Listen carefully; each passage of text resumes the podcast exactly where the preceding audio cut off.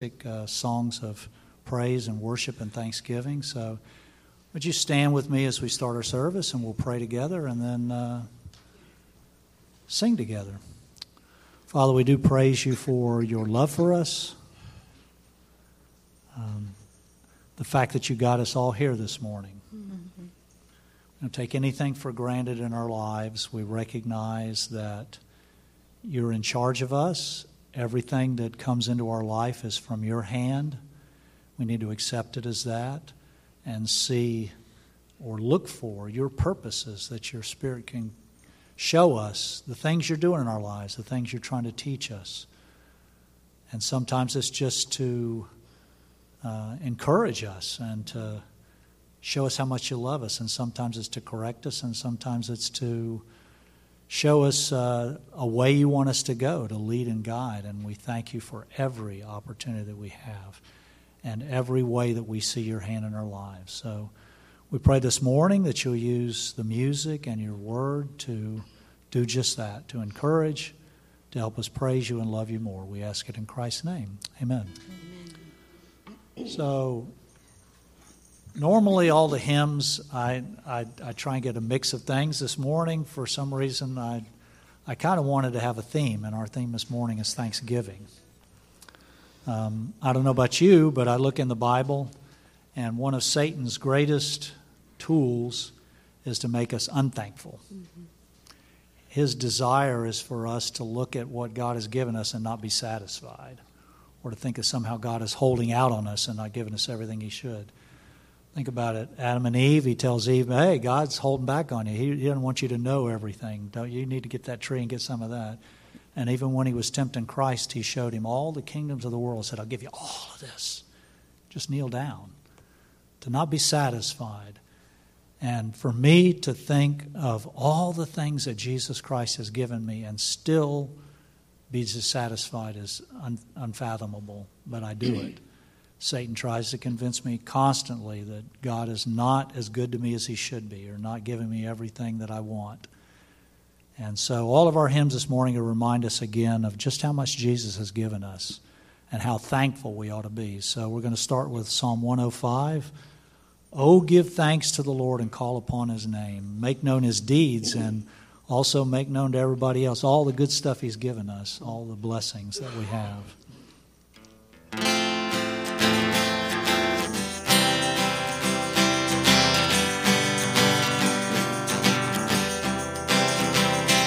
Oh, give thanks to the Lord, call upon his name, make known his deeds among the peoples.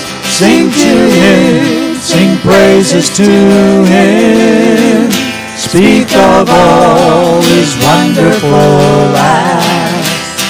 Glory in his holy name, glory, glory. Let the heart of those who seek the Lord be glad. Seek the Lord and His strength, keep on seeking. Seek His face continually. Oh, give thanks to the Lord, call upon His name, make known His deeds among the people. Sing to Him sing praises to him. Think of all his wonderful acts. Glory in his holy name, glory, glory. Let the heart of those who seek the Lord be glad. Seek the Lord and his strength, keep on seeking. Seek his face continually. Seek his face continually. Seek his face continually.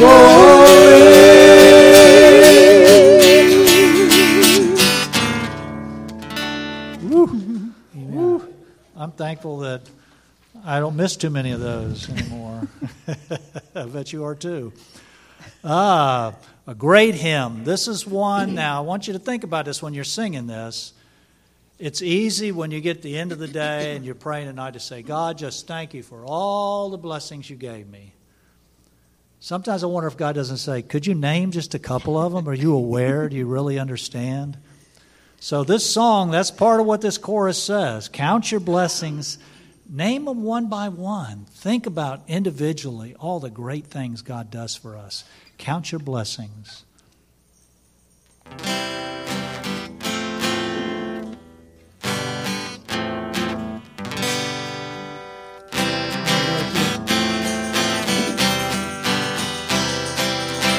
When upon life's billows you are tempest tossed, when you are discouraged thinking all is lost, count your many blessings, name them one by one, and it will surprise you what the Lord hath done. Count your blessings, name them, name them one by one. Count your blessings, see what God, God has done. Count your blessings, name them one by one. Count your many blessings, see what God hath done. Are you ever burdened with a load of care? Does the cross seem heavy you are called to bear? Count your many blessings, every doubt will fly, and you will be singing as the days go by. Count your blessings, name them one, them one by one. Count your blessings, see what God, God hath done. Count your blessings, name them one by one. Count your many blessings, see what God hath done. When you look at others with their lands and gold, think that Christ has promised you his wealth untold. Count your many blessings, money cannot buy. Your reward in heaven or your home on high. Your blessings, name them one by one. Count your blessings, see what God has done. Count your blessings, name them one by one. Count your many blessings, see what God hath done. So amid a conflict, whether great or small, do not be discouraged, God is over all. Count your many blessings, angels will attend. Help and comfort give you to your journey's end. Count your blessings, name them, name them one by one. Count your blessings, see what God, see what God has done.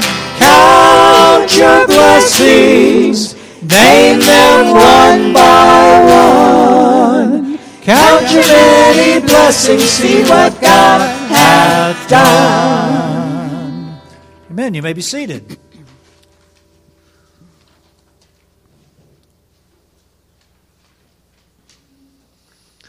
It's a good song. Song, uh, "Come Thou Fount of Every Blessing." Is uh, I like the first verse. They're asking God. I'm ungrateful sometimes, so I ask Him, God, help me to be grateful. Change my heart. Make me a grateful person. Make me a, a thankful person. And in our in ours here, the new hymnals, we're not singing out of the hymnals. The, this is the old version, the second verse. How many of y'all know what an Ebenezer is? okay, good. Uh, they used to set up stones of remembrance, Israel did, for things that God did for them. After they crossed the Jordan River, they set up 12 stones as a memorial to God. Uh, when Jacob was, after he met God and wrestled with him, he set up a stone and said, This is Bethel, where God met me. And in Ebenezer, so in our lives, God has done great things for us, and we should, in our memories, put those stones up, that Ebenezer, and say, I remember when God met my need here. It was amazing. So when you're singing that, thinking about some of the things that God has miraculously done in your life to convince you of how much He loves you. Come, thou fount of every blessing.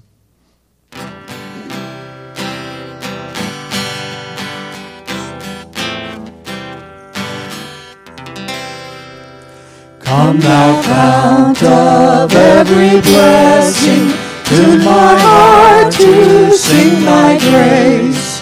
Streams of mercy never ceasing, for songs of loudest praise. Teach me some melodious sonnet, sung by flaming tongues above. Praise his name, I'm fixed upon it. Name of God's redeeming love. Here I raise mine Ebenezer, hither by thy help. And I hope by thy good pleasure safely to arrive at home. Jesus sought me when a stranger, wandering from the fold of God. He to rescue me from danger, interposed his precious blood. Oh, to grace how great a debtor daily I'm constrained to be. Let thy goodness like a fetter bind my wandering heart to thee. Prone to wander, Lord, I feel it. Prone to the God I love. Here's my heart, Lord, take and seal it. Seal it from thy courts above.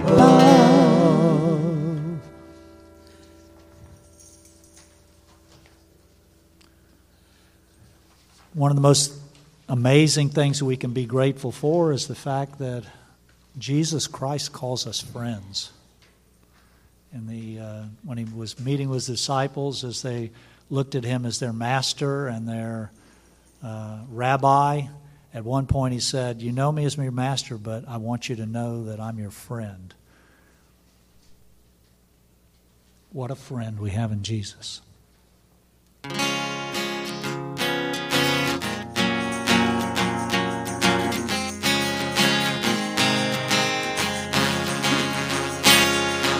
What a friend we have in Jesus.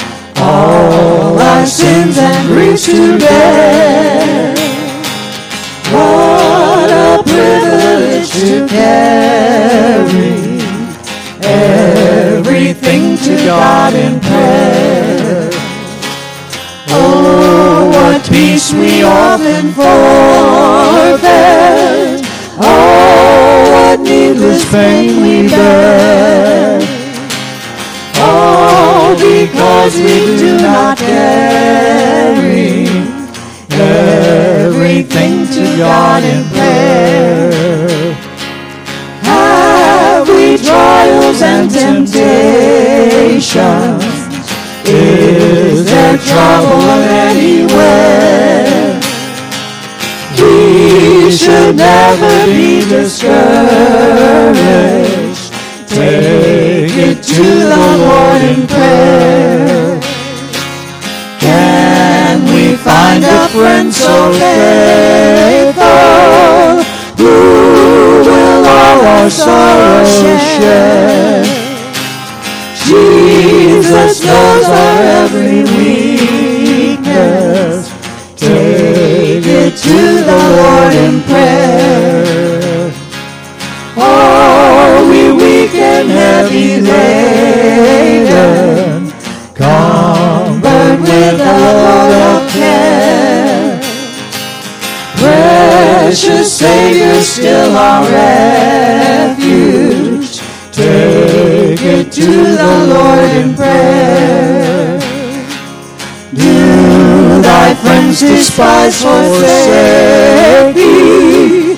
Take it to the Lord in prayer. In arms he'll take and shield thee. Thou wilt find a solace there.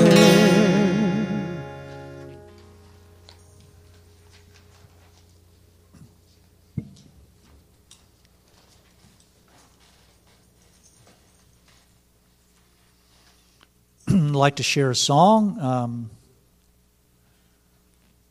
called I Need to Be, or We Need to Be Thankful, and looks at, um, I guess, one of the examples in the scripture that uh, there's a lot about thankfulness. One story that happened to Jesus, he was coming through Galilee, and these lepers were coming out, you know, heal us, heal us, ten of them and he said, Go show yourselves to the priest. They walked, they ran away to the priest, and they were healed instantly as they were running. Only one of them came back to thank Jesus. And he said, Where's the other nine? Where's the other nine guys? I don't want to be one of the nine. I want to be the one that comes back. I need to be thankful.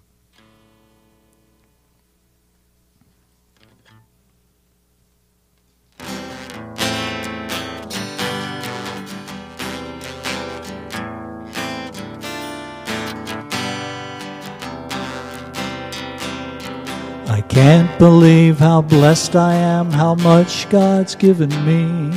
A multitude of things on earth, more in eternity.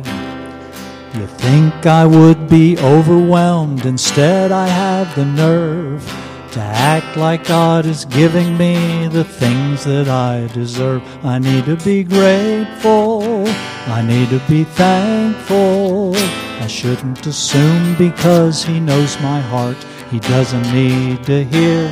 I need to say the word out loud so it can be heard. I need to say, Thank you, my Father. The Bible tells about ten men plagued by leprosy.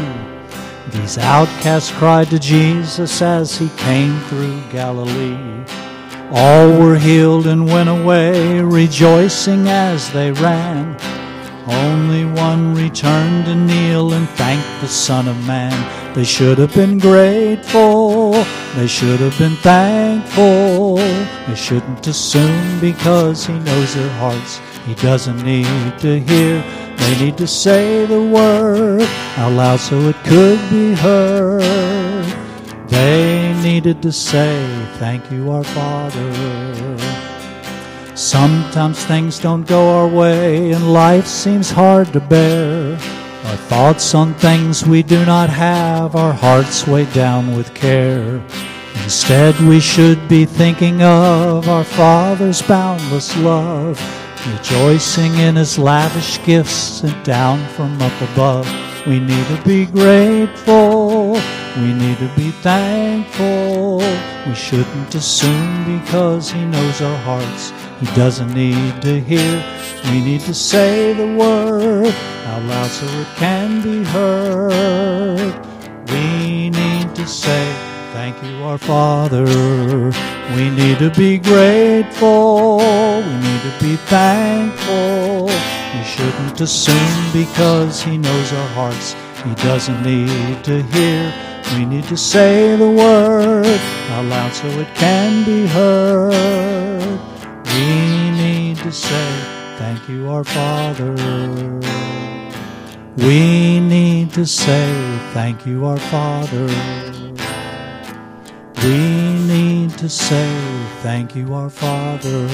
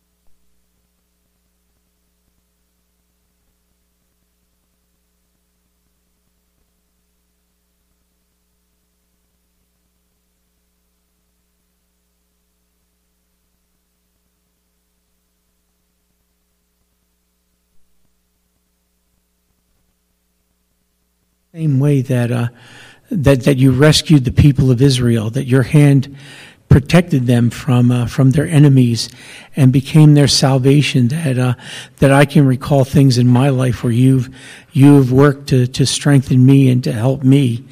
And Lord, even the trials that you've given us to, uh, Lord, to, uh, to strengthen us and draw us closer to you. Um, I have to confess that I cheated and I looked at the end of your book, Lord, and it shows that you win. And, and Lord, those who call you Savior and Lord are also going to win with you. And Lord, help us be grateful for that, for a future that is secure and glorious. Lord, uh, help us to be grateful for the things you have provided for us today. And, uh, and Lord, help especially Lord, being in in a, in a church like in a church like this, where where we have people who are worshiping you and who love each other, uh, thank you for giving us this opportunity to worship you in uh, in song, in the reading of your word, and the same. Thank you for our pastor who loves you, loves your word, and loves us. Uh, I pray that you put in his mind what you'd have him teach us, and help us to listen carefully and take to heart what we would hear. In your name we pray, amen.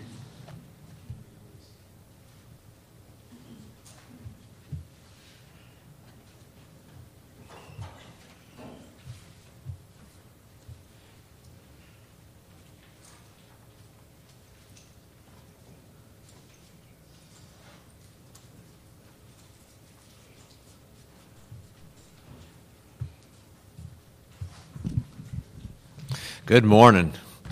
Good to see all of you here on this Lord's Day, this Communion Sunday. And those of you who are listening on or watching on, glad that you all can be with us as well. As we all know, we live in a country that's not doing so good, that's going downhill. A lot of that relates to churches, churches that are more and more becoming weak and, and not teaching what they ought, teaching error, things like that. And one of the keys what we talked about the last two Sundays is fearing the Lord. And it says in Psalm 33, it says, Let all the earth fear the Lord. Saved, lost, we're all supposed to fear the Lord. Well, today we're going to talk about being strong in the Lord. And they're related. Very, very important subject for each of us as Christians. And today I want to talk about this, and I'm going to start first with some general points about being strong in the Lord. Then we're going to look at Ephesians chapter 6, verse 10 and following. First point to be a healthy, solid, fruitful Christian, you need to be strong in the Lord. Secondly, I think of young children. Young children, infants, they're not physically strong. You all know that. They're physically weak. And, and of course, they want to grow up and be strong, or that's God's plans, the parents' plans, desire for them. So, too, young Christians, spiritually speaking, are weak. And God's desire for every Christian is to grow become spiritually strong. But we don't always see that happening. But that's what God's desire is for every Christian to be spiritually strong. Christians who don't learn to be strong the Lord will struggle. Life will be difficult. Life will be hard for them. And they won't be living in the way that God wants them to live. But those who learn to be strong in the Lord, they will please the Lord. They will give glory to God. They will be doing the work that God wants them to do. Fourth point the whole Bible whole Bible is filled with examples of those who were strong in the Lord. You go back to Abraham, you go to Moses and Joshua. You have um, Deborah, you have Esther and David and the New Testament, Mary, Peter, Paul, and many others. They were strong in the Lord. They were ones then who did what God wanted them to do and they lived the life that God wanted them to live. And that's because they were strong in the Lord. Now turn to Ephesians 6 number of other principles I want to look at. Just want to focus on one verse at this time, and then we'll look at the other verses later. Ephesians chapter 6, verse 10. Paul has talked about a lot of things in the book of Ephesians. There's many, many important truths there for all of us as Christians. And now he comes to this last chapter. He says, Finally, be strong in the Lord strength of his might. You see, really, there's two, the three different words that relate to strength there. The first word is, is strong, then the next word is strength, and the third word is might. Finally, be strong in the Lord, the strength of his might. What do we learn from these verses? First of all, God commands you. This is a command. God commands you to be strong in the Lord. Being strong in the Lord then is a matter of obedience. God tells you what he to be strong because he knows that you need to be strong to love him and to serve him and to do then the things he wants you to do. Secondly, this verse is in the present tense. Be strong, that's present tense. It means you to be strong every day and all day long. Being strong is not a matter of a once in a while thing or, hey, I need to do this Christian thing or this situation comes up. It's a matter of being strong all the time. That's what God wants for us. John 15, verse 5, it says, He who abides in me and I in him, he will bear much fruit. Apart from me, you can do nothing. That phrase that I've mentioned this in the past, that phrase, apart from me, you can do nothing, is one that has flipped through my mind hundreds and hundreds of times in my Christian life. Apart from me, you can do nothing. And so you can't do anything for God apart from His strength. And the key, according to this verse here, we'll talk about this more, probably more next week. The, the key, this verse, is that you need to abide in the Lord, a verse, a word that also means remain or to continue. You'd have this continuing relationship with Him. I've used the illustration in the past. You have a plant that's bearing fruit or vegetables, and, it, and the fruit there, it's abiding in the vine. They're all connected. It stays connected. We have this spiritual connection with God. That then is the means of our, spirit, our strength.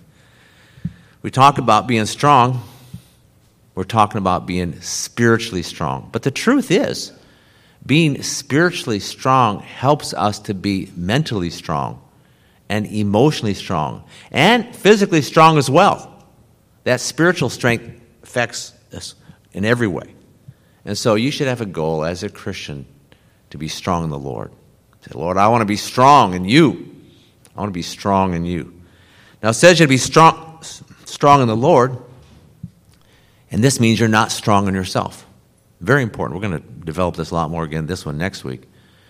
That is, this strength we're talking about comes from the Lord. The strength we're talking about comes from, from, from being strong in the Lord. That's the point. It's not from yourself.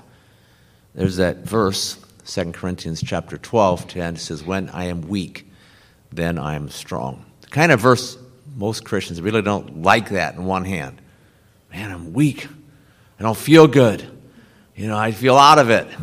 When I'm weak, then I am strong. Turn to Judges chapter 7. You know this story, at least I believe that most of you know this story, but it's, it's good in this context to review this. Judges 6 and 7, about Gideon. And God had an assignment for Gideon, which is what you see in the whole Bible. When he talks about some person, man or woman, even child, that relates to work that he wants them to do. Judges chapter 7. Then Jerubbaal, that is Gideon, and all the people who were with him rose early and camped beside the spring of Harod. And the camp of Midian was on the north side of them by the hill of Moreh in the valley. The Lord said to Gideon, The people who are with you are too many for me to give Midian into their hands, for Israel would become boastful, saying, My own power has delivered me. Now therefore, come, proclaim in the hearing of the people, saying, Whoever is afraid and trembling, let him return and depart from Mount Gilead. So 2,000 people returned, but 10,000 remained that one statement. Now, you know the end of the story here? You know what happens? He weans out the weak even more so. So, how many were left when all was said and done? How many? 300. And if you're a general, you say, man, I want as many men as I can have. 300. And it's because of that verse. He didn't want them to say, My own power, verse 2, has delivered me. When I am weak, then I am strong. Fifth, being strong in the Lord is a general phrase. Means you to be strong in specific areas of the Christian life. For example, God wants you to be strong in faith, strong in grace, strong in love, strong in holiness. All those different areas it says in 2 Timothy 2:1, be strong in the grace that is in Christ Jesus. God doesn't want you to have a little faith or a little grace or a little love or a little holiness. He wants you to have a lot of it. That's what He wants. A lot of grace, a lot of holiness, a lot of of, of, of, of love. All these things, that's what he wants. And one of the best examples in the Bible, in the New Testament, in fact, I think is absolutely the best example, apart from Jesus, of course, who was perfect, is the Apostle Paul. That, that that person was a successful Christian and did so much for God because he was weak in himself, but he was strong in the Lord. That's what was going on there. Let's now turn to, let's, let's go back to Ephesians 6. And we're going to look at really the, the rest of our time is pretty much focused on, on these verses. But as, as you look at the bulletin, you saw that, that the next two Sundays are on the same subject. It's a big subject. I mean, be strong in the Lord. it's a huge subject. There's so much. You read your Bible, you'll just see this truth really popping up all over the place. So, chapter 6, verse 10 on to 18. Finally, be strong in the Lord and the strength of his might. Put on the full armor of God so that you'll be able to stand firm against the schemes of the devil. Our struggle is not against flesh and blood, but against the rulers, against the powers, against the world forces of this darkness, against the spiritual forces of wickedness in the heavenly places, which, which is, is con, con, conveys to us one main point there. You need to be strong, Lord, because who are you fighting against? You're fighting against an unseen enemy, an enemy who's got all these other forces out there I mean, this is the truth. There's no way you can spiritually fight this, this war, this unseen war, this spiritual war against the devil and his forces on your own. You can't do it. you got to be strong in the Lord. It's a whole different way of thinking you know, we, than, than the world might say. Verse 13, therefore take up the full armor of God so that you will be able to resist in the evil day and having done everything to stand firm. Stand firm there, having girded your loins with truth and having put on the breastplate of righteousness and having shod your feet with the preparation of the gospel of peace. In addition to all, taking up the shield of faith with which you'll be able to extinguish all the flaming arrows of the evil one. And take the helmet of salvation and the sword of the Spirit, which is the Word of God. With all prayer and petition, then pray at all times in the Spirit, and with this in view, be on the alert with all perseverance and petition for all the saints. I'll just make this one comment here. That last verse talks about praying for the saints. And one thing you can pray for the other saints is what? That they're strong. That they're strong in the Lord and in the strength of His might. Y'all know different people. You have know people in this room family, friends, children. Pray that they're strong in the Lord. That's a good thing to pray for. This passage gives us several keys to being strong in the Lord, and it's telling us about this spiritual armor that God wants us to have on. And without this armor, we will be weak and more exposed to, to, to, to different difficulties and schemes, particularly and attacks of the devil. So let's go over these. And we're going to go briefly, cover them the rest of our time. First, there's the truth, verse, there's verse 14. The truth is foundational, it's essential. Truth is like the bones in our body. The bones in our body hold us together. If you had no bones, you'd be a jellied mass on the floor, right? Y'all know that. You got to have the bones. They give you strength, physical strength. Another analogy is, is a house.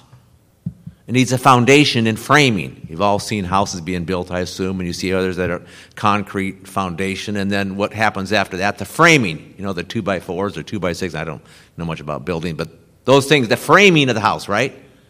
The framing. Framing and the foundation give the house stability, gives it structure, gives it shape, it gives it strength. Okay? That's what we're talking about here the truth.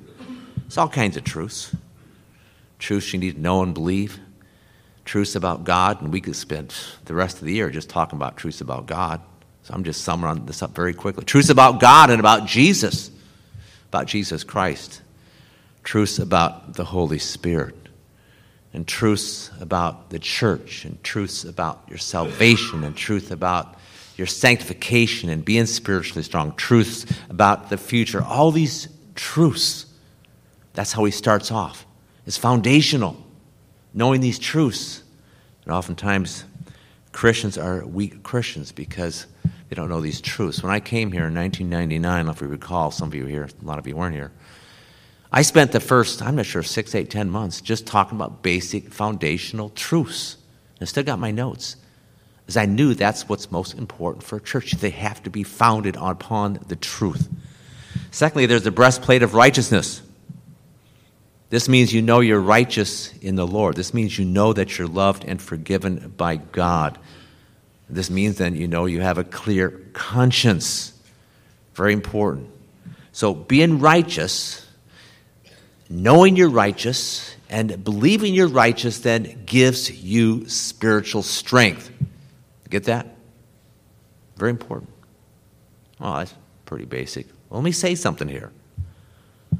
There's many Christians, many Christians, and I've known many throughout my life, hundreds, who don't have clear convictions about being forgiven and about being loved. And they're weak Christians. They're weak. They're Christians that really don't believe, well, God doesn't really love me, or am I really forgiven? And they go through months or years of their life like that, or maybe their whole life, because they don't believe that. And as Steve even shared before, man, there's so much about this truth. And it relates to having the breastplate of righteousness. I am righteous. It says in Proverbs one place, the righteous are as bold as lions. The righteous are strong. So that's the second piece of the army. Next. Well, let me at this point here. Well, next point. There's a gospel piece. This relates to the feet. Feet have to do with having purpose. You have feet so you can go places, right? So you can fulfill the work of God. And it says the gospel of peace because, in essence, our purpose all centers around the gospel. The strong Christians, then, once you're strong in the Lord, have direction in life. They're working for God, they're doing the work of God, they're fulfilling the purpose that God has for them. When you're reading the Bible about being strong in the Lord, which you about always see, you about always see that it's talking about some per- person carrying out the purpose of God. That's what you see time and time again. We're going to look at Joshua in a little bit here. Joshua chapter 1 had a purpose to lead the armies to conquer Canaan, go in and take the, Pal- the, Pal- the, the, the Palestine, really, land of promise. And he had to be strong in the Lord. But this verse here, I want to read this one. 1 Kings chapter 2, verse 2. This is David. He, was, he knew he was going to die, probably about 70 years of age at that time. And, and he was talking to his son Solomon. And this is what he says He says, I'm going the way of all the earth. Be strong, therefore, and show yourself a man. Be strong, therefore, and show yourself a man. You know, one of the, the greatest needs in this country is for strong men. Y'all know that. It's one of the single greatest weaknesses. And the devil attacks men right and left, young and old, single and married. He attacks, he attacks, he attacks. So, you women, pray for strong men. Pray for strong men. And yes, we should just be strong. You know, do we need prayer? Yeah, pray for us because we're being attacked because the devil knows you wipe out the men, you're going to have a weak church, you're going to have a weak country, and that's what we see. I'll give you so many more examples about that. Next, here, there's a shield of faith, and this shield is a defensive piece of armor protecting you from the flaming arrows of the evil one. And having your shield protecting you means you're trusting God, it means you're relying on God and His promises, not succumbing to doubts and fears and to the lies of the devil. So, this one is faith strong Christians have faith. We see the importance of faith. If you read the Gospels, you know that Jesus was continually exhorting the people, encouraging them to have faith. Not a little faith, not weak faith, but great faith and, and strong faith. I just mentioned Paul. There's no doubt that Paul was strong in faith. Was strong in faith. I love this verse, 1 Corinthians 16, verse 13, relates to the previous point too. 1 Corinthians 16, verse 13 says, Be on the alert. Be on the alert. Stand firm in the faith. Act like men. Be strong. That's it. Relates to faith. Be a man. Be strong. And it relates to women too. I'm not just saying this, this verse doesn't relate to women. Of course, God wants strong women. The country needs both strong men and strong women. There's no, no doubt about that. Continue. Verse fifth point here under Ephesians 6, these different pieces of the army. There's the helmet of salvation. This word salvation is referring to our, our hope. It says salvation, and specifically that means that at the coming of Christ, we will get brand new bodies. We'll be fully saved. We'll be glorified at that time. Having hope, knowing that God has a wonderful and perfect future for you, then, is soul strengthening. Gives you spiritual strength, knowing that you've got a future, knowing that you'll be glorified. And it helps you to keep going. If things are hard sometimes, you need to think about your hope and, and, and the way God wants you to think, because sometimes we're just stuck. We're mentally, spiritually, emotionally stuck in our present. You've got to understand that God's going to help you get through whatever you're going through. You're going to make it. Hope helps you to see that you're going to make it. Here we are, you know, the Psalm 23. Even though you go through the valley of the shadow of death, the Lord is with you, and He'll take you through it. Very, very important. This is hope. Great place to learn about hope is Hebrews 11. All these godly saints were doing God's work, and many were being persecuted, but they had hope and they endured. And they knew that God would get them through life. That's what hope helps. That God will glorify you, that you will then be blessed eternally. So turn to Hebrews 11, just one example. Example of Moses. Moses is one of my favorite examples. I, have told you this before, but it just to, to, visualize this, to think about this, Moses with, with what, two million people, men, women, and children, leading them through the desert. And I'll still never forget back when my wife and I went there back in late 90s. We were on this bus going through this desert, and it was a, people say God forsaken place. It was a desert. Man, how'd they do it? And Moses had to lead these people, and they were grumbling and complaining. For the most part, they were not happy. Anyway, Hebrews 11, 24 and 25 and 6. By faith, Moses, when he had grown up, refused to be called the son of Pharaoh's daughter, choosing rather to endure the ill treatment with the people of God than to enjoy the passing pleasures of sin. I was talking to an individual yesterday, very, very interesting to this conversation. I want to talk to him some more. But he's, he's, a, he's a uh, boss. I mean, he's a manager at his office, three different divisions under him. And, and he would just tell me about the people. He tries to hire young people, and they just want to have it easy. I want to work at home. I want really good pay and good benefits. This country is soft. Passing pleasures of sin. Considering the reproach of Christ greater riches than the treasures of Egypt, for he was looking to the reward, which means he had hope. The reward is, of course, after this life. He was looking forward to the reward that God wanted to give him. Next one here, back to Ephesians 6. There's a sword of the Spirit, which is the Word of God. That it says sword means it's, a, it means it's not a defensive weapon, but let me explain that. When you go to the New Testament, you look at the word sword, there's, there's two main words for sword. The one is for this long sword, and is used more in a defensive position. Then there's a short sword, you know, the kind that you might fight in a hand to hand combat. This is talking about the latter, the short sword, offensively, on the attack. And soldiers need to know how to use this, this sword. And that's what we're talking about here. It says, says the sword, and what's so interesting, and you just got to think about this the sword of the Spirit is the Word of God. So, what's the Spirit's sword? What is it? The Word of God. That's very basic.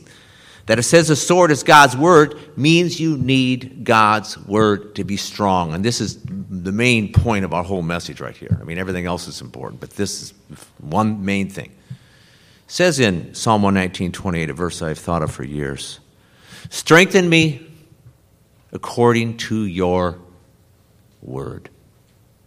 God, strengthen me. If you feel weak, if you are weak, the word of God needs to be strengthening you. That's what it needs to do. Strengthen me according to your word. Matthew 4 4 says, Man shall not live on bread alone, but on every word that comes from the mouth of the Lord. God's word is like food. Y'all know this. If a person doesn't eat physical food, he's going to become spiritually, physically weak, and, and sooner or later he will physically die. We all know that's just basic knowledge. Many Christians live by their feelings, and by their emotions and by their experiences, and not by God's word.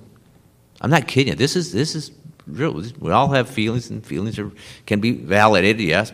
But they live by their feelings, their emotions, their experiences, and not by the Word of God. Therefore, they aren't spiritually strong. Okay, we're talking the Word of God. So let's go back to Joshua. Joshua chapter 1. Again, I mentioned to you about Joshua. He's the one who was the commander in chief, leading the Jews into the promised land. But they had some enemies he had to defeat. So, Joshua chapter 1 is God then telling Joshua what he needs to do, and it's some preparatory words here, very, very important.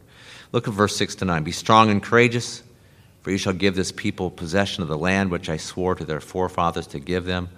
Only be strong and very courageous. Be careful to do according to all the law which Moses, my servant, commanded you. Do not turn from it to the right or to the left, so that you may have success wherever you go. This book of the law shall not depart from your mouth, but you shall meditate on it day and night, so that you may be careful to do according to all that is written in it. For then you will make your way prosperous, then you'll have success. Have I not commanded you? Be strong and courageous. Do not tremble or be dismayed, for the Lord your God is with you wherever you go. Three different times, the Lord says, What? Be strong and courageous. And not just courageous, very courageous. And of course, this makes sense. You're going in this land, and man, there's all these enemies over there. And we know the end of the story. I've told you before, he was 31 and 1. That's pretty good. The one was, was it uh, Ai, or I think it was Ai, the sin of Achan, and they lost the war because there was sin in the camp. But 31 and 1, because he was strong in the Lord. But in the middle, we see there in verses 7 and 8, what's the focus in 7 and 8? The Word of God. Meditate on the Word of God. That means he needed God's word because God's word was an essential ingredient for spiritual strength and spiritual success. That's the lesson. Very simple. And so, to be spiritually strong in the Lord, a person must know God's word and be founded and grounded in God's word. Again, I, will say it again. A weak Christian is not strong in the word of God. That's, that's it. God tells us what we need to know and do, how we're to live, and the primary then key for our Christian life is that we need God's Word. Primary key then is to be strong in the Lord, and what it says here is meditating, which is just another word for think. You need to be ones who are thinking deeply about God's Word. Psalm 51 6, I've shared this, but I love this verse here. It says, Behold, this is, you desire, that is God's, God, you desire truth in their inner being. You all have an inner being. You have a spirit, a soul. What does God want in, in your soul and your heart? Truth, not lies, not doubts, not thoughts of the world and pleasure. Truth. And it comes from meditation. You all know about physical food. I'm, I don't know a lot about physiology, but I know this much. You have to chew your food, right? You chew your food, then it goes to your stomach. Part of that digestive process happens in the stomach further digestion takes place in the intestines, right? I, I, think that's all true. Okay, the food's digested in the intestines, and then what happens? The blood takes this broken down food, whatever it is, amino acids, and I don't, and takes it to all cells of the body. It's an amazing thing. Amazing. That, that's, that's what happens. This physical food then strengthens, repairs cells, helps them to live and grow. And so God's Word Spiritual food needs to be digested. And the way that happens, just two main points, real simple. You think. You think about it. And think about your own life. And what do you think about every day? I mean, I've, I've said this in the past. Analyze your thinking sometime. I mean, if you could analyze what you thought about in one given day, you'd be shocked. Your, your mind very well may be all over the place thinking about this and that and the other and all these different things that happen. Things in the world or for family or friends or worries. All these things you're thinking about. What's god want? Truth in your inner being. That's what he wants. It's by thinking. Thinking about it.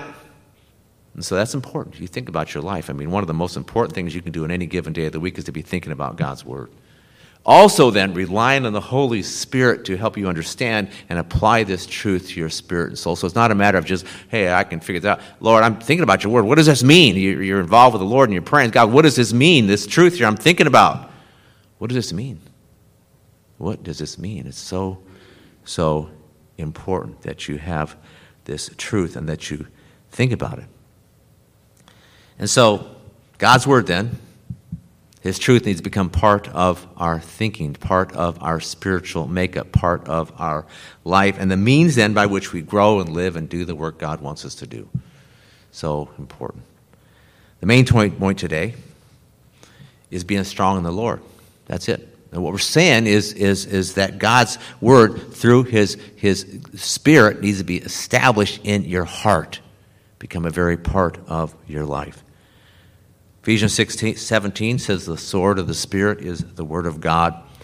Again, I'll say this again. We see this vital, important connection between the Spirit and the Word and you. So think about this. You're going along, and as a believer, where's the Spirit for you as a believer? Actually resides in you. So often I, I have this mental picture. I'm gonna. I need to. I need to feed the Spirit. I need to give the Spirit something to work with. I mean, not that the Spirit has to have the Word of God, but that's how God operates. A Spirit filled Christian is one who's a Word filled Christian. You want to be strong, you have to have the Word in you, and the Spirit takes the Word and works of the Word.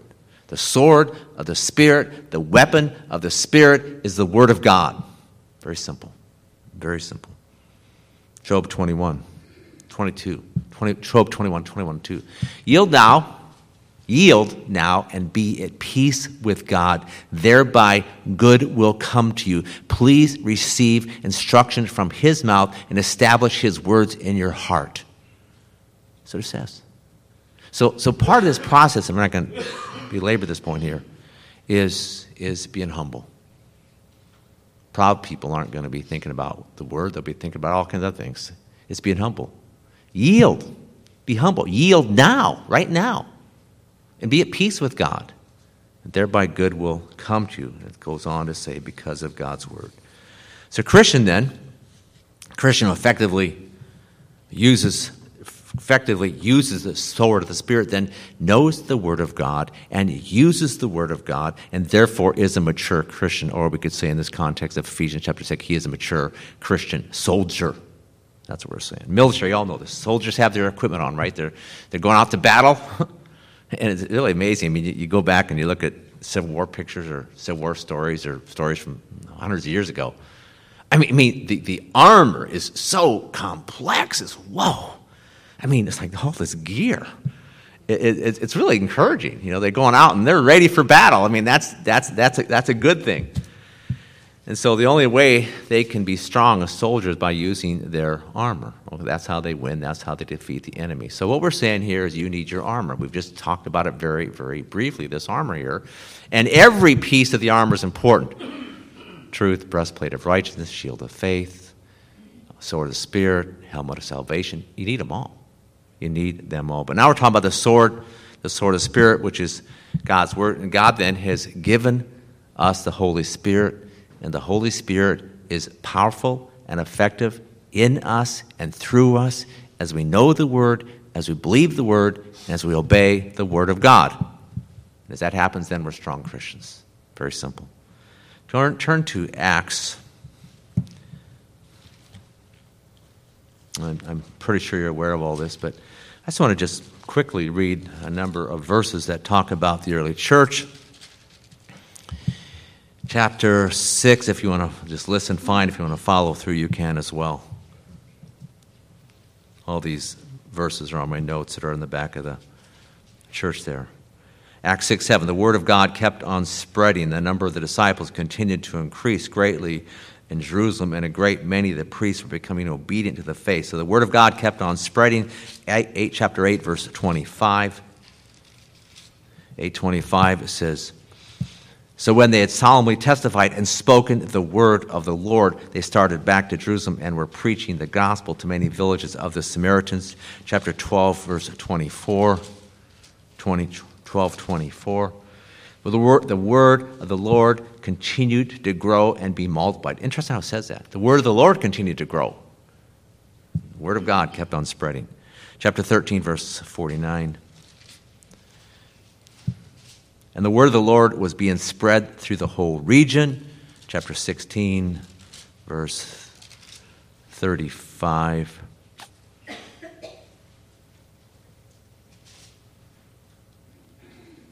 Sixteen twenty-five. It's someplace there. I wrote it down quickly this morning, this last verse. There's some verse there that talks about the Word of God, the importance of it, and I can't find it right now, but it's there. I'll, I'll let you know some other time. Let's go to 1920. 1920. So the word of the Lord was growing mightily and prevailing. So we read about the effectiveness of God's word in the early church. The church was growing, the church was successful, the church was doing good because of God's word, and specifically because it was being taught and believed and obeyed. 1 Thessalonians 2.13, go there. I want you to see this. It's an example. At our men's meeting on Friday, we talked about Acts 17 and the Thessalonican church. And, and, and this verse here gives us one of the keys, one of the main keys of why they were a successful church. First Thessalonians 2, verse 13. For this reason, we also constantly thank God that when you received the word of God, which you heard from us, you accepted it not as the word of men, but for what it really is the word of God, which also performs its work in you who believe. That's a good verse about the importance. Our church will be successful as we take in God's word, as we understand it, as we believe it, as we apply it, as we obey it, then that's what God wants. Say word, we're talking about Every word in the Bible said before, man shall not live on bread alone, but every word that comes from the mouth of the Lord. And so, as a Christian, then, I'm going to mention three words here the words truths and commands and promises. Again, we could spend many messages on each one of these. But as a Christian, you're to know and believe the truths about God, and the truths about Jesus, the truths about the church, and truths about everything else that God has here in His Word. You're to know and obey the commands of God. Simple commands like love the Lord. Simple commands like be holy or make disciples. And finally, you're to know and believe the promises of God. So important. All these are important truths, commands, and promises. Promises like the Lord is with you, or the Lord will protect you, or the truth, or the, the promise that Christ is coming back. All these things.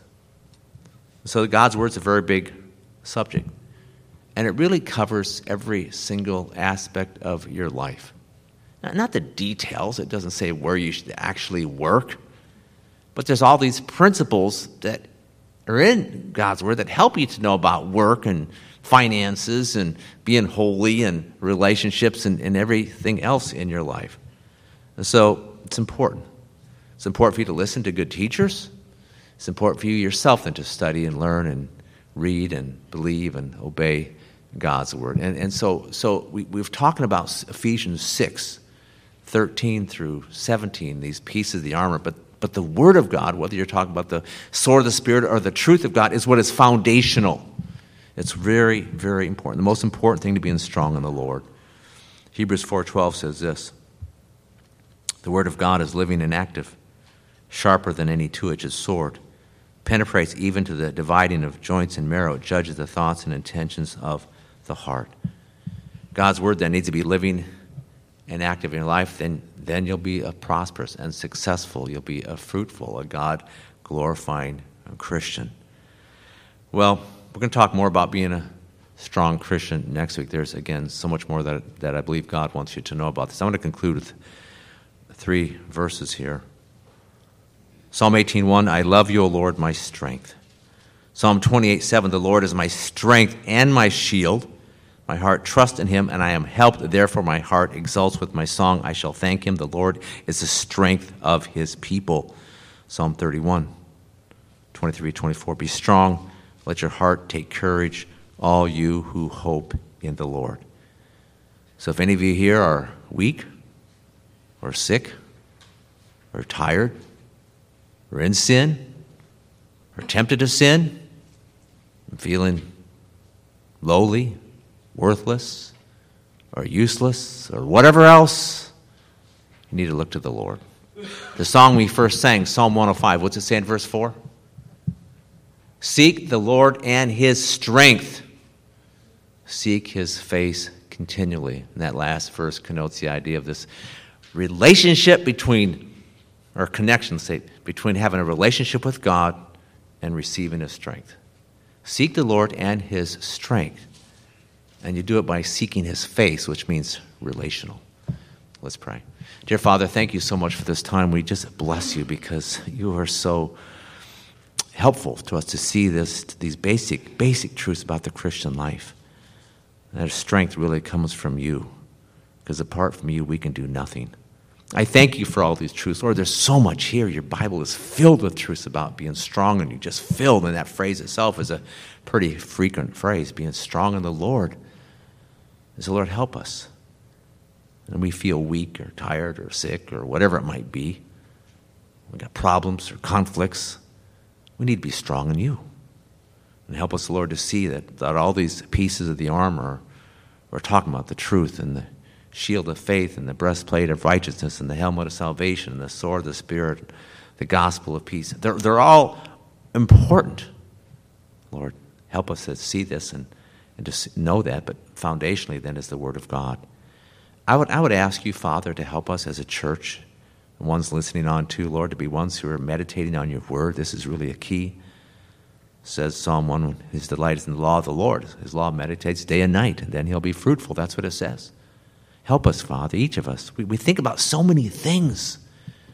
If we're to catalog our thoughts in a given day, they'd be so numerous. And again, I said before, they're all over the place sometimes. Lord, I just ask you to help us. We need you. Help us be a humble people, individually, families, in the church, Lord. And do strengthen us as a church, God. We read those verses in Acts. Churches were strong because they were hearing the Word of God and, and believing the Word of God, and they were growing. We thank you for that. So, Lord, we just bless you so much again for this life because sometimes we'll say, man, life is hard. But, Lord, you give us all the strength that we need. And we thank you for that so that we then can say, I can do all things through Christ who strengthens me. I can do everything you want me to do through you, God, who strengthens me. Help us to be able to say that. And we thank you again, Lord, for your love, your kindness, your mercy, Now, this time we think, Lord Jesus, about you and what you did for us. God's your purpose for us, your spiritual purpose to save us and forgive us, and it happened because of Lord Jesus, what you did on the cross for us, and then rose from the dead. So thank you again for this time. We do pray for Bethel, Lord, Raphael, and their, their church, Lord. Thank you so much for them and their hearts. You God bless them and all they do and protect them. Give them the strength that you want them to have so they can do the things you want them to do. Thank you again now, Lord. We pray all this in Jesus' name. Amen. This time we'll have our communion time. The singers can come up.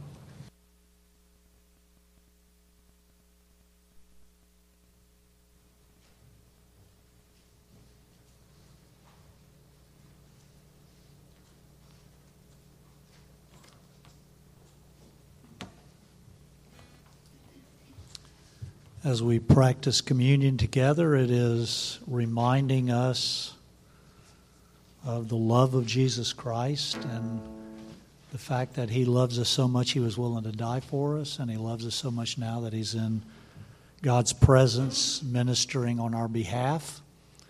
And our last, uh, or at least our song for our communion, if you'd stand and sing together with me, reminds us of that as well. Oh, the deep, deep love of Jesus, vast, unmeasured, boundless free.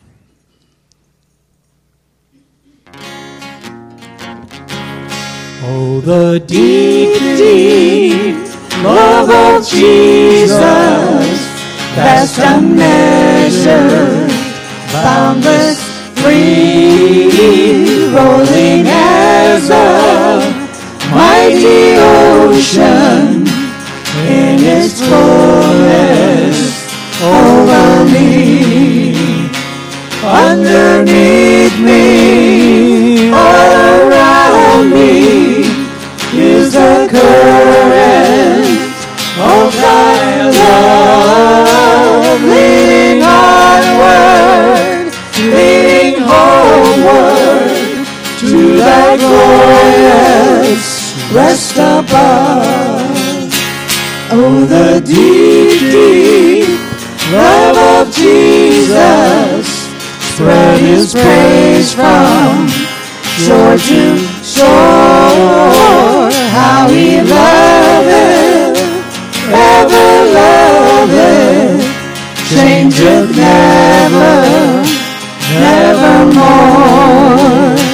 How he watches o'er his loved died to call them all his own. How them he interceded, watching o'er them from the throne. Oh, the deep, deep love of Jesus,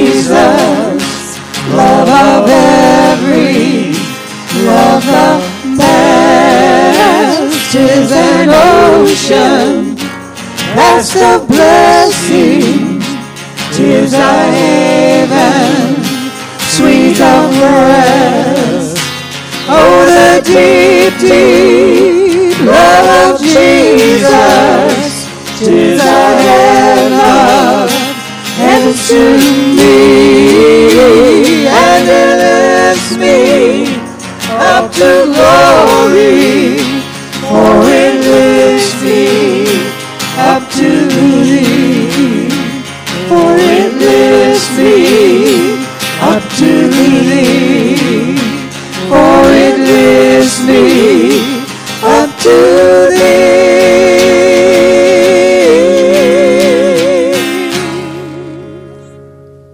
be seated.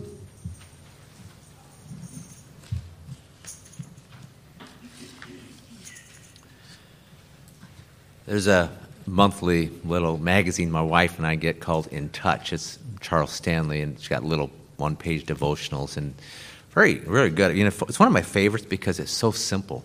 It's just basic. I mean, it, it's just really good. But this one was was um, uh, the title, "The Justice and Mercy of the Cross," and and, and the, the heart of the gospel is is what Jesus did on the cross satisfying God's justice, and that then being the, by the means by which God could show his love to us. And we, need to see this.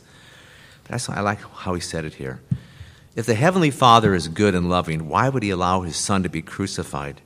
From our perspective, there's nothing loving in this scene. To grasp what happened at the cross, we must first understand what, that the Lord is righteous and just. He does what is right and never contradicts his word. On the other hand, mankind is sinful and deserving of punishment. God couldn't simply forgive us because he would then cease to be just, and justice requires a penalty for sin. Either the Lord had to condemn us all to suffer his wrath, or he needed a plan that would satisfy his justice and allow his mercy. Before the foundation of the world, the Lord had such a plan in place.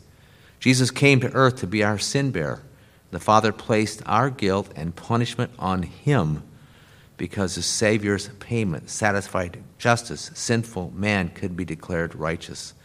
We trust in Christ and acknowledge that his payment was made on our behalf. We are forgiven of our sins and blessed with salvation. God's perfect Son was the only one who qualified to be our substitute, and Jesus did it all willingly.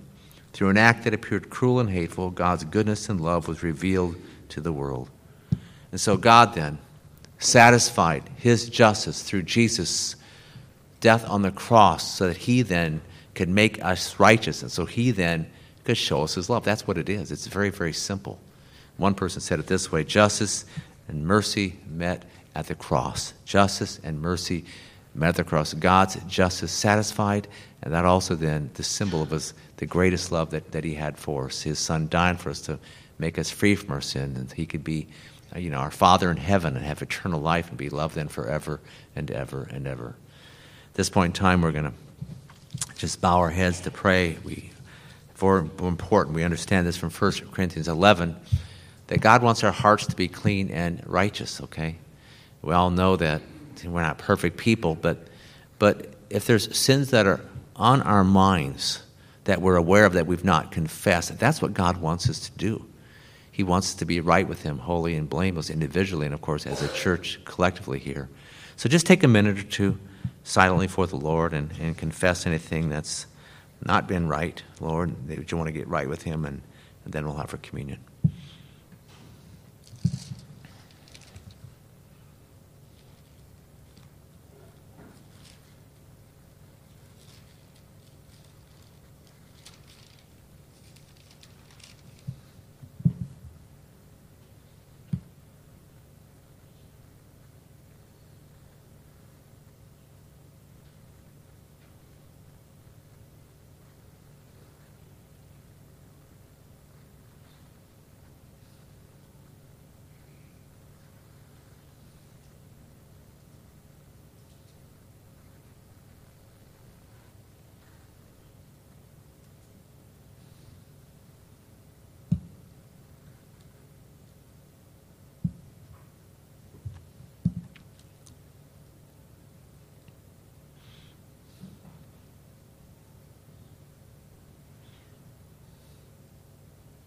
Thank you, Father, so much for you sending your Son, Jesus Christ, to die on the cross, pay for our sins. So, Father, now your justice is satisfied. You are appeased, Lord. We bless you for that, that big word, propitiation. You're satisfied completely, perfectly, forever satisfied by what you, Jesus, did for us. Nothing, we haven't done anything. So many churches and religions teach good works. So many, a majority around the world.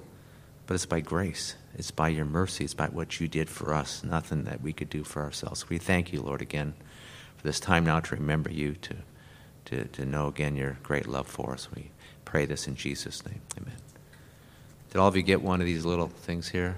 Everybody? If not, raise your hand. We'll get it to you. Okay. 1 Corinthians chapter 13, 11 rather. I received from the Lord that which I also delivered to you that the Lord Jesus, in the night in which he was betrayed, took bread. And when he had given thanks, he broke it and said, This is my body, which is for you. Do this in remembrance of me.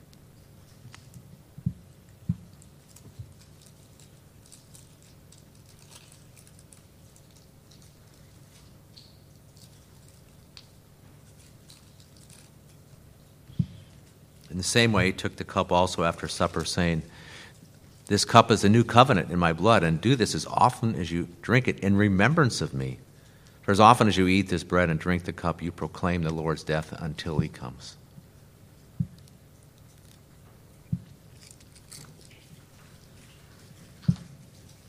Again, Father, we thank you so much for your love for us. I pray every day we realize this, think about this, Lord. We talked about the breastplate of righteousness that we as believers would know and be convinced and, and of this truth. And, and we know how the devil, we read in 1 John 2, the devil likes to challenge us and make us feel guilty. We understand that.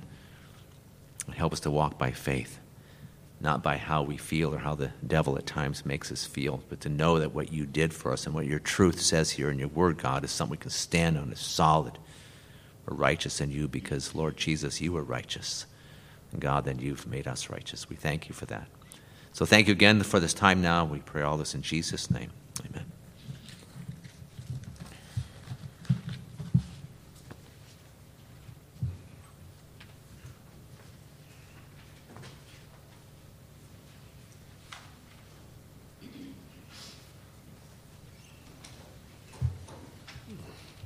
Activity wise uh, this week we have our bible study on wednesday. If you're able to come out at 6.45 to uh, get more into the word as steve was saying the sword of the spirit. And then um, saturday we'll have a work day if you're able to come out and do some projects that we have around here in the morning 8 to noon. That would be fantastic this saturday. And some of you might have already be aware um, uh, Franca Pisa and Pama Pisa over in Italy, our Italian missionaries. Um, so Frank is scheduled on August the 28th to stream live here with us and share what's going on in Italy uh, with their missionary work that our church supports. Um, with your tithes that you give, we support their work there. And uh, so put that on your calendar. That's several, uh, three Sundays away, looks like. Uh, uh, April the August the 28th. And also, just wanted to point out um, that uh, Frank did have a mini stroke. You might have read that in their newsletter. So um, he did uh, communicate back with me that uh, he lost speech for about 15 minutes, um, but he doesn't say there's any damage lasting. So that's good. He just has the work now of uh, doing the things that some of us are involved with, like what keeping your blood pressure under control and and uh, you know weight and things like that. So just pray that you know, he'd continue to not see any damage from that, that he would be successful in managing that aspect of his his life now. So um, that would be great. And pray uh, pray for Pam also. Uh, it said in the in the newsletter that her cancer was. Re- percentage in her blood was from 60%, I think, down to the 20s. So that's great that, that God would continue to um, bless her health. So that's it. And uh, now we have our last song. And then for offering, you've got the box on the back table. You can mail it into the church here or give online. Thank you.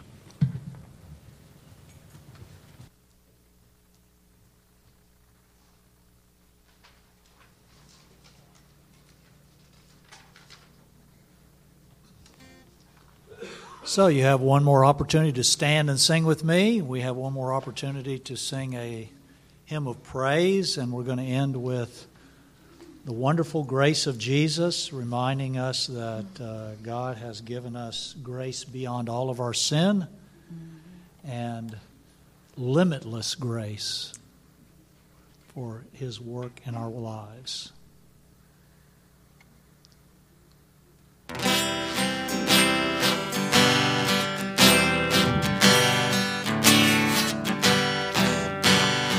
Wonderful grace of Jesus, greater than all my sin. How shall my tongue describe it? Where shall its praise begin? Taking away my burden, setting my spirit free.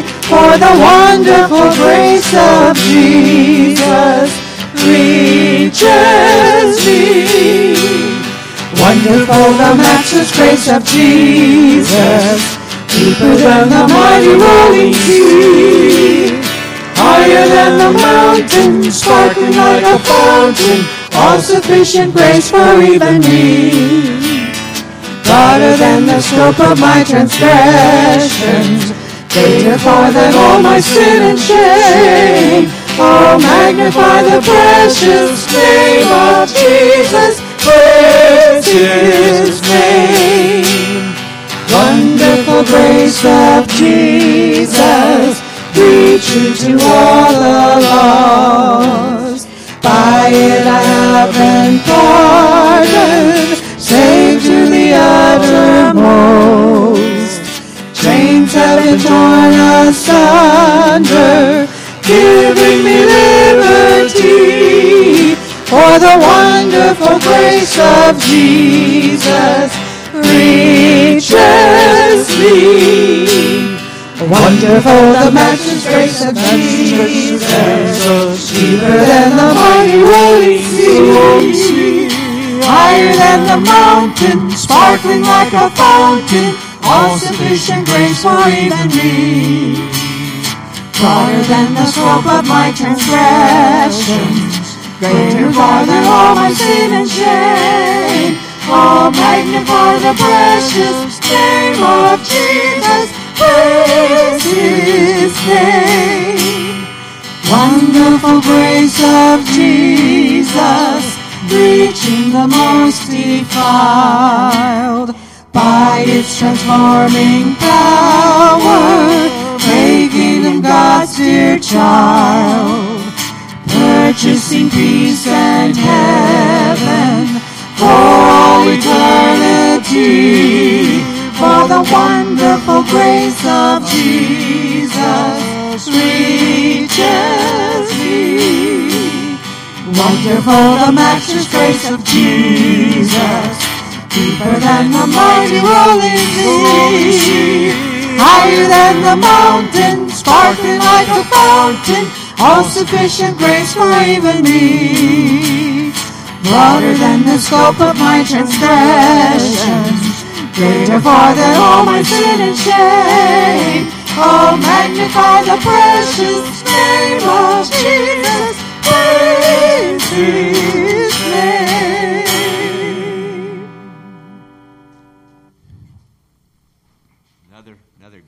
song. Benediction, Psalm 59, the last two verses. But as for me, I shall sing of your strength. Yes, I'll, I shall joyfully sing of your loving kindness in the morning, for you've been my stronghold and a refuge in the day of my distress. O my strength, I will sing praises to you, for God is my stronghold, the God who shows me loving kindness. Amen. Amen.